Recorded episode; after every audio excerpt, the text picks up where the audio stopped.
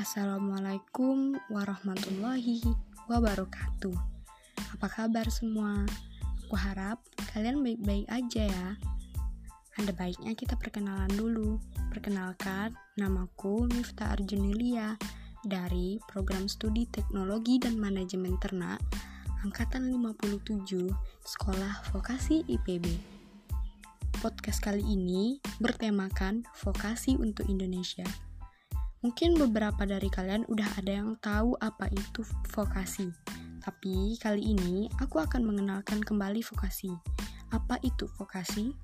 Vokasi atau pendidikan vokasi adalah pendidikan tinggi yang menunjang pada penguasaan keahlian diploma.